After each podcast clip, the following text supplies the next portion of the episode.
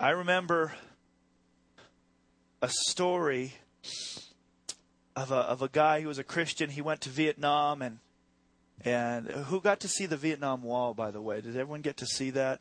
Quite amazing, quite amazing, very sobering. I think is it still up today? They're tearing it down today. Um, so you might make it if you get right after church to see it. It is all the names of the wall that's in in Washington D.C. It's 80% of the size, so it's massive. It's 370 some odd feet long. Uh, you know, the 58,000 names on it. It's it's an amazing presentation. And so I encourage you to to go see that if you can. But I remember a story of a of a young man who uh, became a Christian in boot camp, and he was in in Vietnam, and they were out um, in the places you didn't want to be. And you've heard the stories that there are no atheists in foxholes. Well, this guy came up to another man, and he had on his neck he had a cross a Star of David, a crescent, a little goat's hair or something like that, all on his cross, a four leaf clover. He had like this huge chain of things around his neck. And this guy said to him, What's, what's with you? And the guy says, I believe.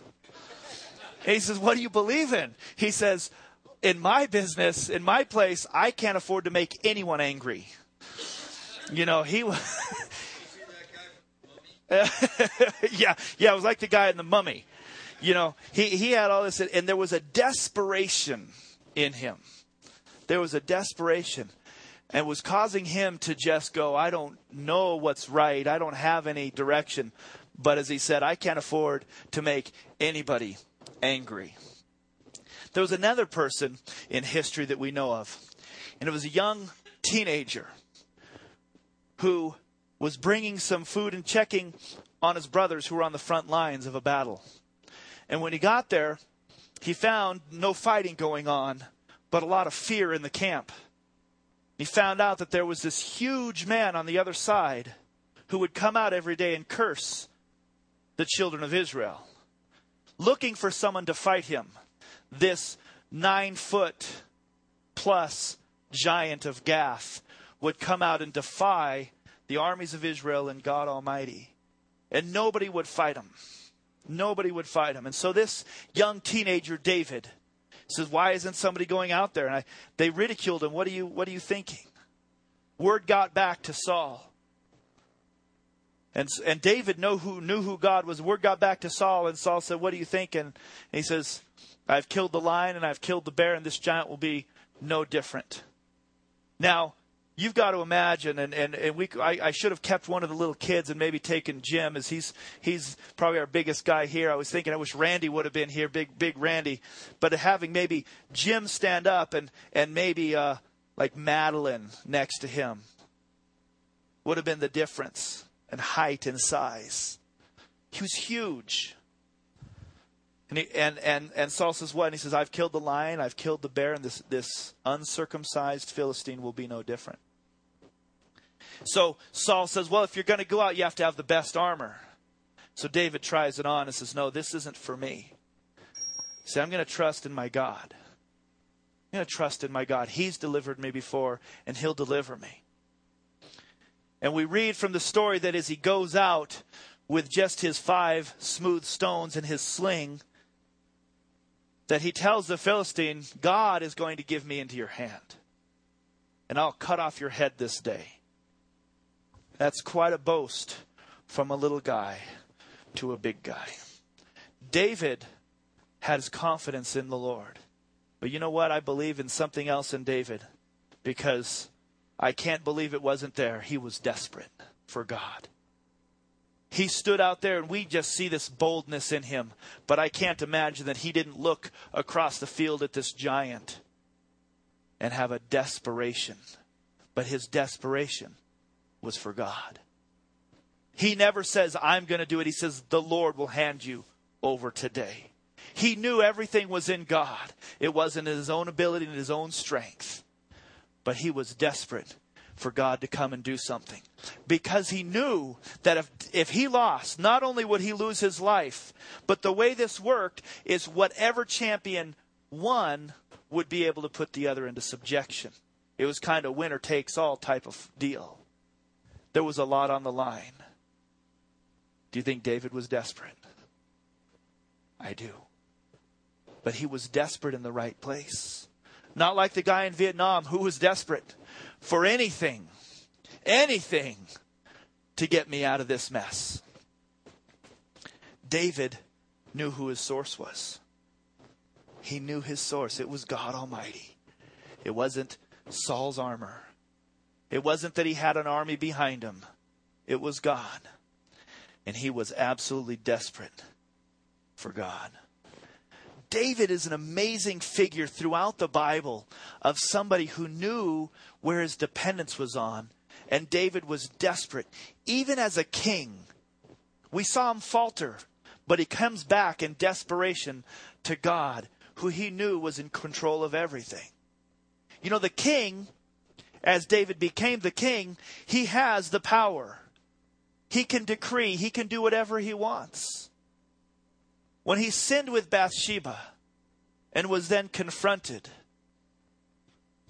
he took a woman against her will, against her husband's will, had the man killed. Now, in my book, that would mean you sinned against a number of people. Sinned against Uriah. You sinned against Bathsheba. You sinned against the warriors who were fighting, the captains who had to be part of your murder scheme. You sinned against a lot of people. But when confronted with his sin, what does David say? Against you and you only have I sinned. Now, I don't believe he was underestimating and, and saying that he didn't hurt other people, but he knew that above all was God. That above all, that, that in comparison, his sin was against God. You read the Psalms and you see a man who was absolutely desperate for God, a man who knew where his source was. You could almost open up anywhere and see some of David's Psalms and find that heart that he knew that it was God who was his everything. I'm just going to read Psalm 135, 5 through 11. It says, For I know that the Lord is great, and our Lord is above all gods. Whatever the Lord pleases, he does, in heaven and in earth, in the seas and in all the deep places. He causes the vapors to ascend from the ends to the earth. He makes lightning for the rain. He brings the wind out of his treasuries. He destroyed the firstborn of Egypt, both man and beast. He sent signs and wonders into the midst of you, O Egypt, upon Pharaoh and all his servants. He defeated many nations and slew many mighty kings. Sihon, king of the Amorites, Og, king of Bashan, and all the kingdom of, uh, kingdoms of Canaan. He knew where the source was. You know, we know today, we know today that lightning is a natural phenomenon. We know scientifically why lightning happens. We know that the clouds contain rain, that with the evaporation process and the hydrologic cycle, we know these things. But David went beyond that and says, I don't care about any of that. God is the one who causes it. It wasn't God who came down and defeated all the enemies. Sometimes he did, but often it was the children of Israel that went in and fought. But David gives God the credit. He was desperate for God. He knew that God was his source. First Chronicles 29 it says that wealth and honor come from you and your hands are strength and power. Some of us think that wealth and honor come from our success in our hard work. But who's behind it? The Bible says that he gives us power to gain wealth. Are we looking to ourselves? Are we looking to people? Are we looking to processes? Or are we looking to God as our source? What are we desperate for? Some of us are desperate that Obamacare is going to get canceled in the last days and held off because we're already seeing the, the, the tumble down effect and seeing prices of health care go up. And some of us maybe are feeling desperate for the government to do something. Where's our desperation pointed? It needs to be pointed in the right places. Are you desperate this morning? I think many of us would say, Yes, I'm desperate. And you could give a number of reasons what you're desperate for to see somebody saved, to see a healing, to see your finances come through. I'm desperate. The question is, how desperate are we? And what's that desperation going to lead us to do? We could become like the poor guy in Vietnam. See, desperation sometimes drives us to the wrong places. People that are desperately lonely are driven into the hands of anyone who will love them, unless their desperation leads them to God. People who are desperately poor will sometimes be driven to do desperate measures. It's another thing about Guatemala that we noticed. All the businesses had had armed guards, shotguns. Bakeries had shotguns. I mean, any any place that had any amount of money had an armed guard. And I realized the reason that everyone had armed guards, it wasn't because there was a whole bunch of armed people that were going to come in and rob them at gunpoint. That's what you'd kind of think. Well, man, if you got an armed guard, you're expecting an armed. No, it was actually to keep the poor, honest people honest because they were desperate. And in a moment of desperation, they might look into a business and say, I could feed my family for a year on what's in that cash register and desperation has driven many people to do such things. So the guards with the shotguns, they were just there to help people not get so desperate that they would do something dumb. Desperation drives us to a lot of things. So, what does desperation drive us to? Sometimes it drives us to drink, to watch TV and check out of life. Desperation drives us to anger, desperation, first of all, should be desperation for God. And it should be driving us to Him. Because only He has the words of life. When everything was crashing down and the disciples were leaving Jesus, Jesus asked that question Will you leave me too? Where would we go? Only you have the answers. Only you have the words of eternal life.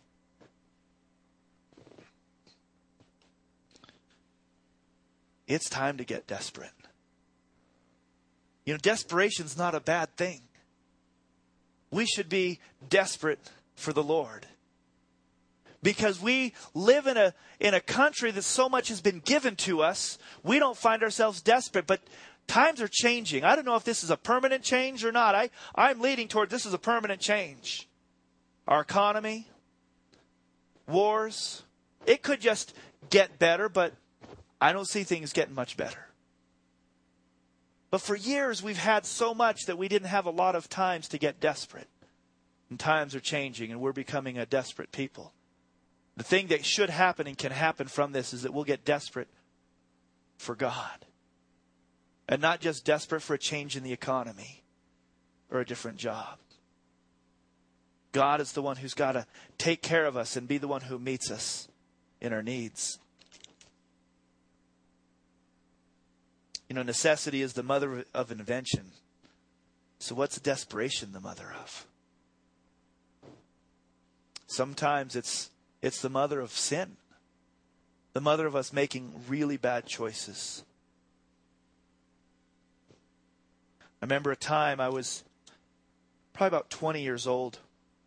I'd been a Christian for a few years and had a roommate living with Johnny and went down the hill and I I had a, a baby tooth I have a congenital missing tooth, so a baby tooth never grew out because I didn't have a big tooth to replace it. It was just a little tiny thing, but it had rotted because I couldn't brush it. So I went down and they had to pull it out. You've all had a tooth pulled here or there. Went to the dentist, he pulled it out, not a problem. I was all numbed up with Novocaine. I had never had a tooth pulled. Didn't know what was really going on, and I left the dentist with no prescription. He didn't give me a prescription for any pain meds. It's down the hill. On the way home, I was 20. I felt like I wanted a hamburger, so I stopped at In-N-Out. Couldn't feel the pain, so I'm having a hamburger. I get to my get to my house. A couple hours later, the pain begins to kick in. By now it's 6 p.m.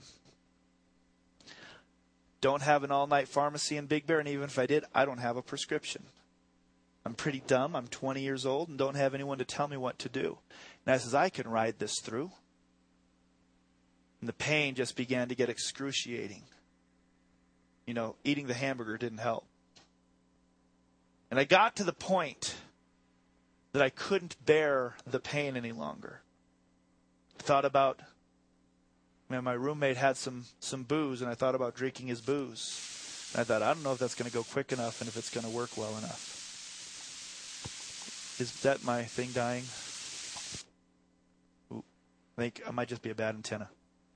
And so I went through some options, and I was getting more desperate as the as the painkillers was wearing off that he gave me. And still to this day, I can't believe that somebody, a dentist, pulled a tooth and didn't give a prescription for pain meds or anything. And so I got desperate, and I said, "Well, I'm not a druggie. I never was a drug addict. I experimented when I was in high school, so I knew about drugs, did some things, but was never a bit. And I thought, I know what'll take this pain away, and I knew how to get drugs. So I left the house." in search for anything that would take away the pain. I was desperate. God began to speak to me and he directed me instead. And I said, You know, I'll go get prayer and, and ask Mike and Trish if they have any. They were just dating at the time, they were, weren't even married yet.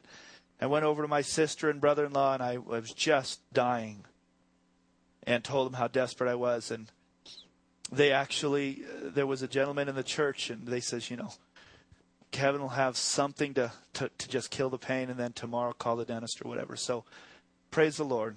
I didn't get healed. I wish I would have been just take away the pain. But I was desperate. And in that desperation, I almost did anything.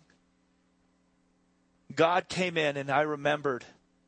He pointed me in the right direction. And, and I went at least to a, a healthy, uh, healthier alternative to take care of that pain.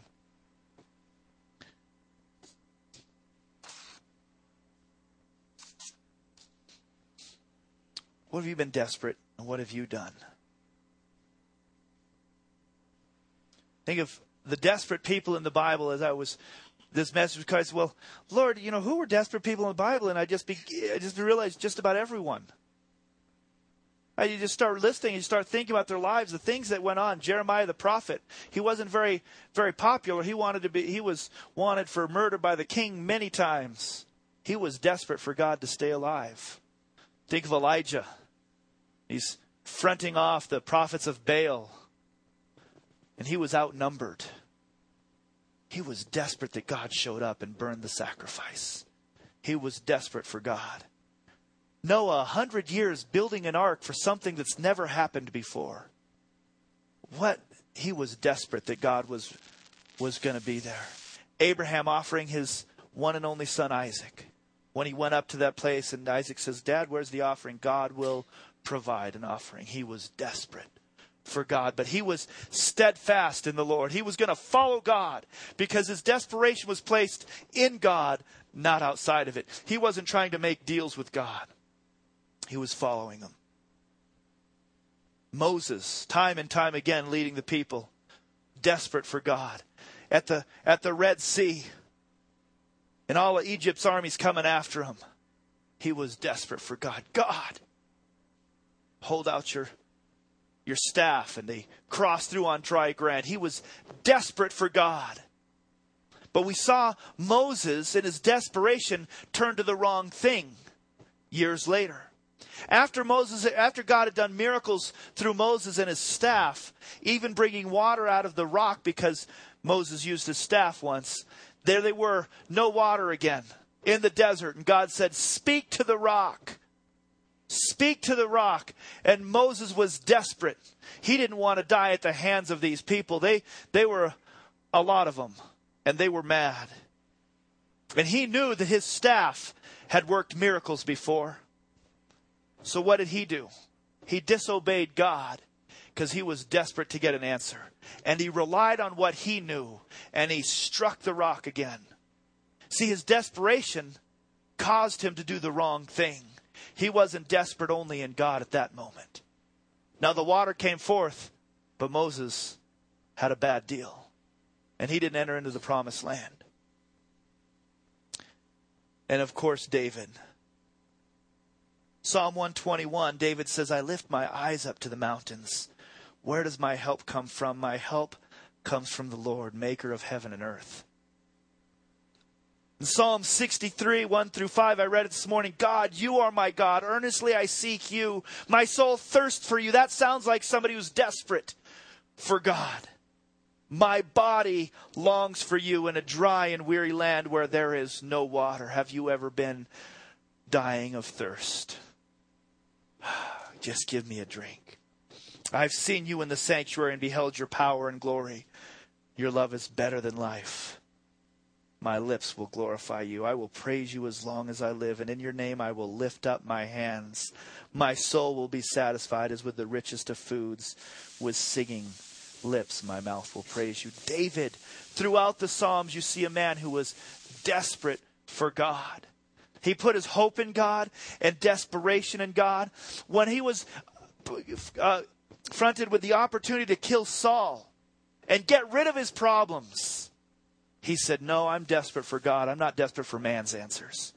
Man's answers say, Just get rid of him. And God said, No. And he says, I will not touch the Lord's anointed.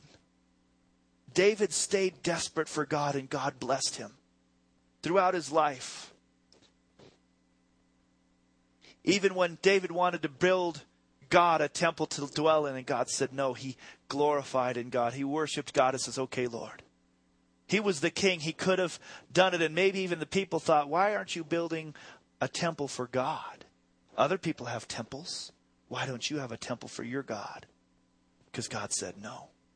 His desperation was only for God.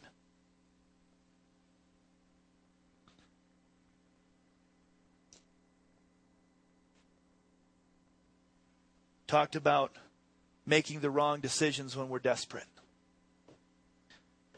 How do we not make those wrong decisions when the desperation comes? And I don't want to be a prophet of gloom and doom, but I think that more desperate times are coming for us as a nation.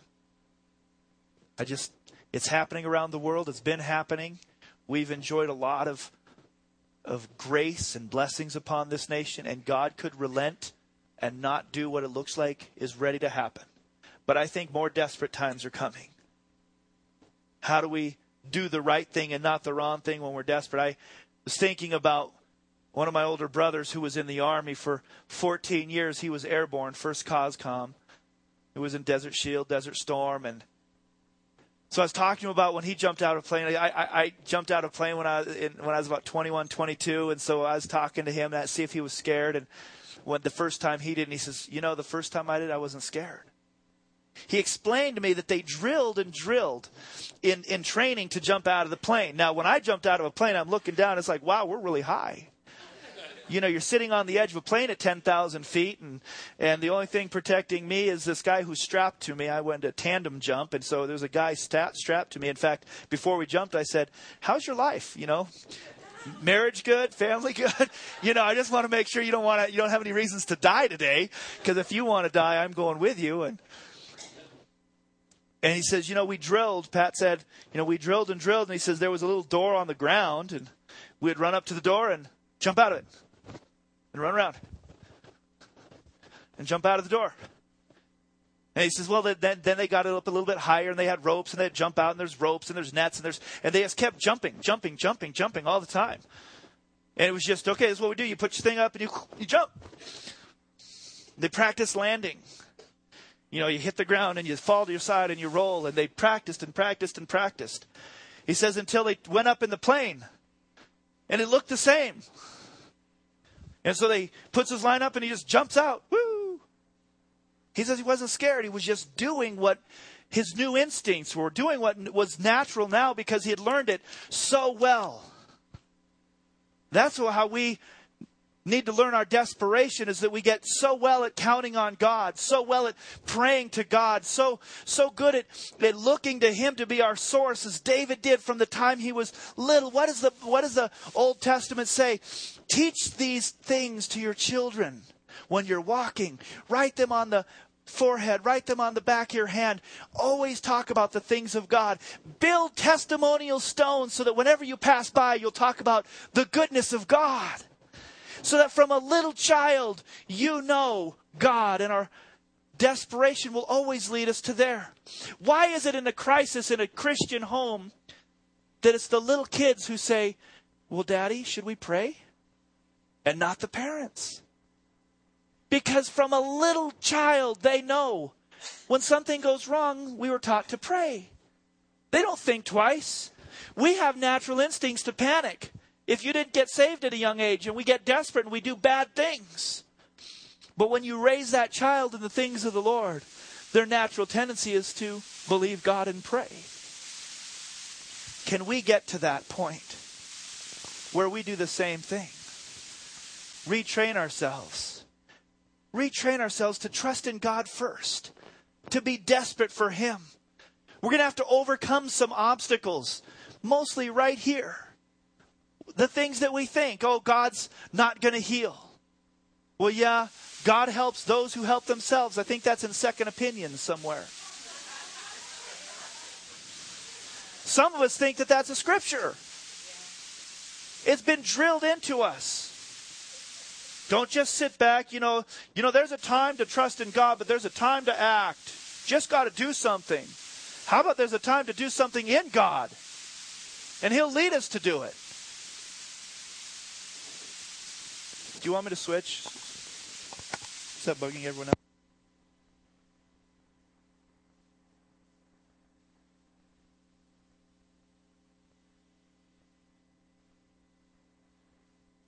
This one, record this if we can.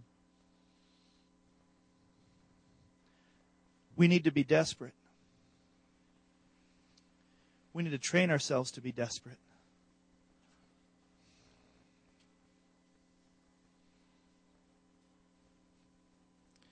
Know, Floyd Floyd says something. It's always said in, in fun and in, in jest, but when we say, hey, let's let's pray.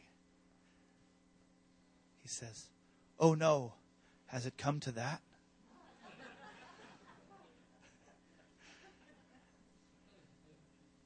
Unfortunately, that's kind of how we live.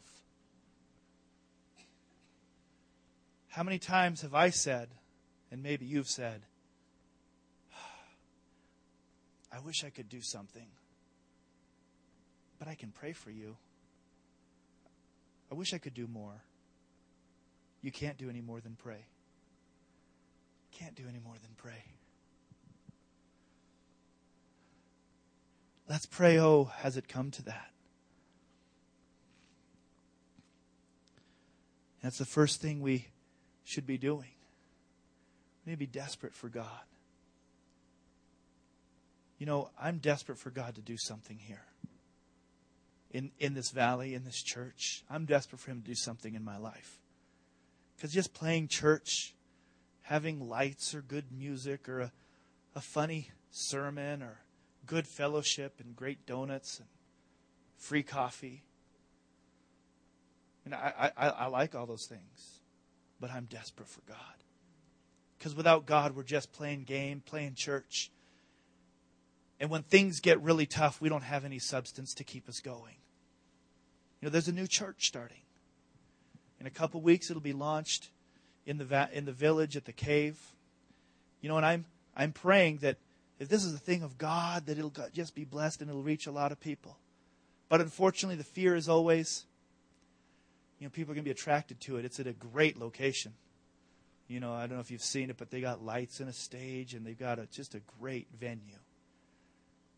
And, and there will be people who will go there just because it's, it's a cool place, or they have a good band, or whatever. And I don't believe that's the heart of Pastor James, who's starting the work. And, and I'm not, I'm not, don't, don't get lost in the details, but it's the, are we going to just go to the next thing? well, that's a cool thing or that's better? Are we only going to go, well, I go to that church because they have a food pantry? We need to become desperate for God. Not for the things that we get out of a service, just in the, the natural. But we need to be desperate for God who comes and ministers to us. We need to be one who would say, Early in the morning I seek thee. Your loving kindness is better than life. You're my everything. Outside of you, I have have nothing. Only you have the words of eternal life. desperate, desperate for God.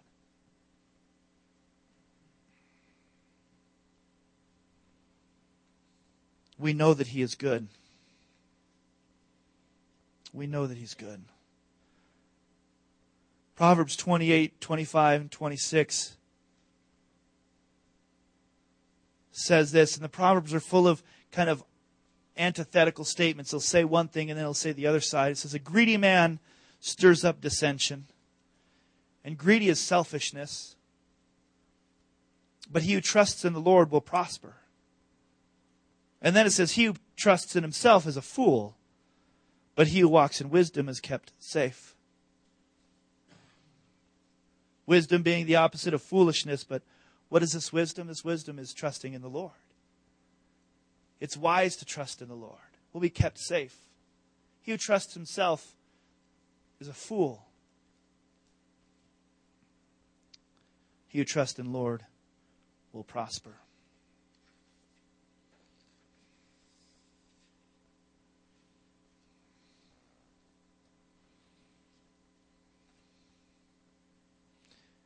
Know, God has answers for all of our problems. And He doesn't just have answers, He has solutions. We don't always like the solution, but He has the things for us. Psalm 11, again, David can learn so much about being desperate for the Lord and trusting in God. Psalm 11, verse 1 says, In the Lord I put my trust. How can you say to my soul, Flee as a bird to your mountain? For look, the wicked bend their bow, they make ready their arrow on the string, that they may shoot secretly at the upright in heart. If the foundations are destroyed, what can the righteous do? The Lord is in his holy temple. The Lord's throne is in heaven. His eyes behold, his eyelids test the sons of men. The Lord tests the righteous but the wicked and the one who loves violence his soul hates. We put our trust in the Lord. Not in man's things, not in man's answers, not in man's wisdom. It's in the Lord.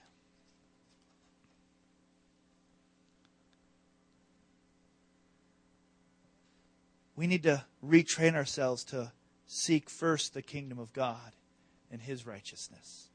We need to change the way we do things into seeking Him first and really understanding that even if things are going well for you, you are desperate for God. And that's what the enemy, I think, has brought in by the prosperity of this nation. Because the enemy will try to use everything for his gain. As prosperity came in, it took a while, but what did we begin to do? I earned this. This is mine. We stopped realizing that what we had was a blessing from God. We stopped realizing that it's God who stores the lightning, the hail, the snow, that He is the cause of all things. And we began to actually believe that it was just us. God needs to bring us back to, Lord, you are in charge of everything. You created the laws of gravity. Lightning does what it does because you created it to do it that way that you've given me the ability to gain wealth and become desperate, desperate for God. In our own strength, we're in trouble, but relying on Him.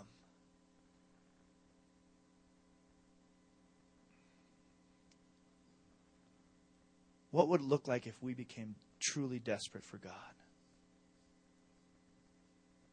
That's the question. What would it look like if we truly became desperate for God.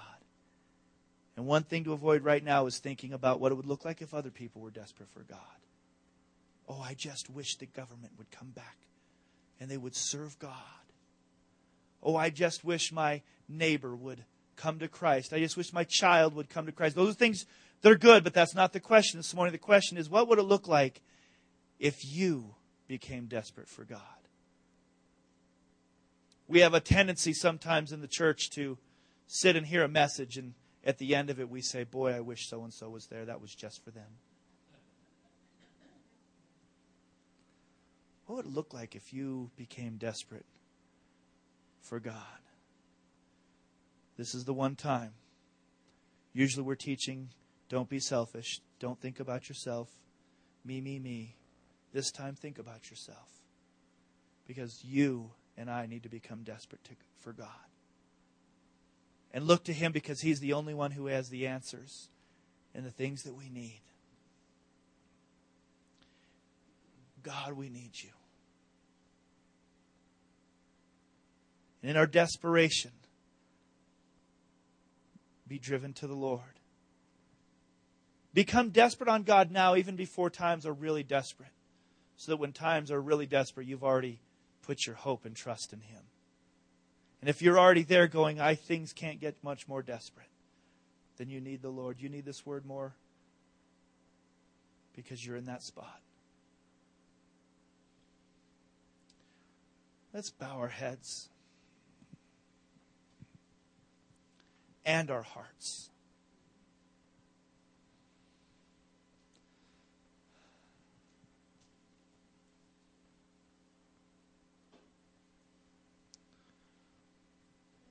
Father, only you have the words of eternal life. You know our comings and goings.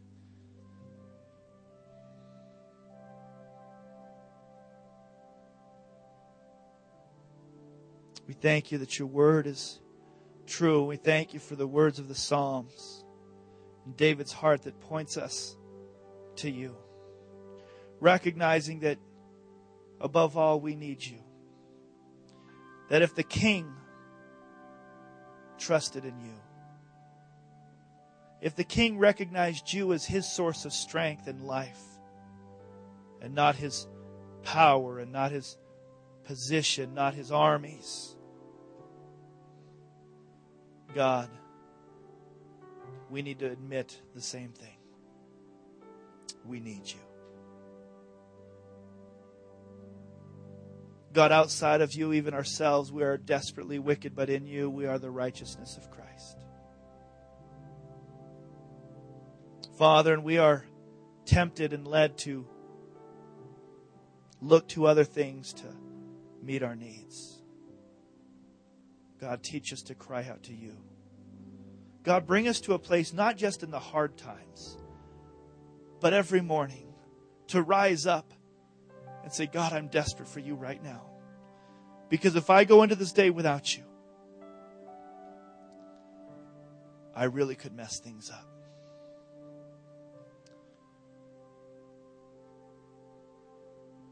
Lead us to you. Lead us to that desperation, that passion, that relationship with you, understanding that you are our all in all. And then have your way. Lord Jesus, in our lives, in and through us. Oh God.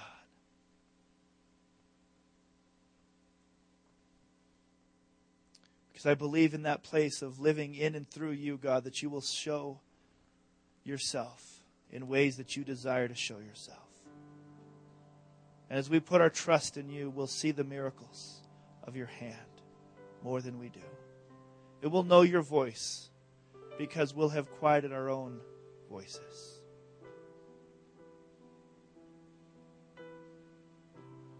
Oh God, I thank you that you are just waiting, waiting for us to respond to you each and every day. We thank you for stirring our hearts even now, drawing us closer to you. Drawing one step closer to you, Lord. Thank you, Lord.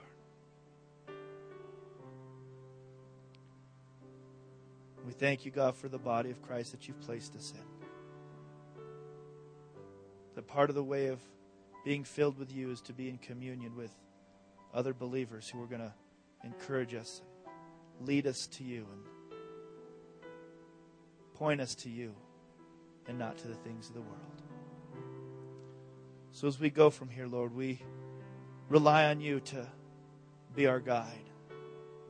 our foreguard and our rear guard, to the left and the right, and in and through us. And we will not go on if you don't go before us. Thank you, God, that you will answer when we call, and you'll be there when we seek you. Your word says that you will seek and find me when you seek me with all of your heart. So that's what we do today, Lord. In Jesus' name, amen.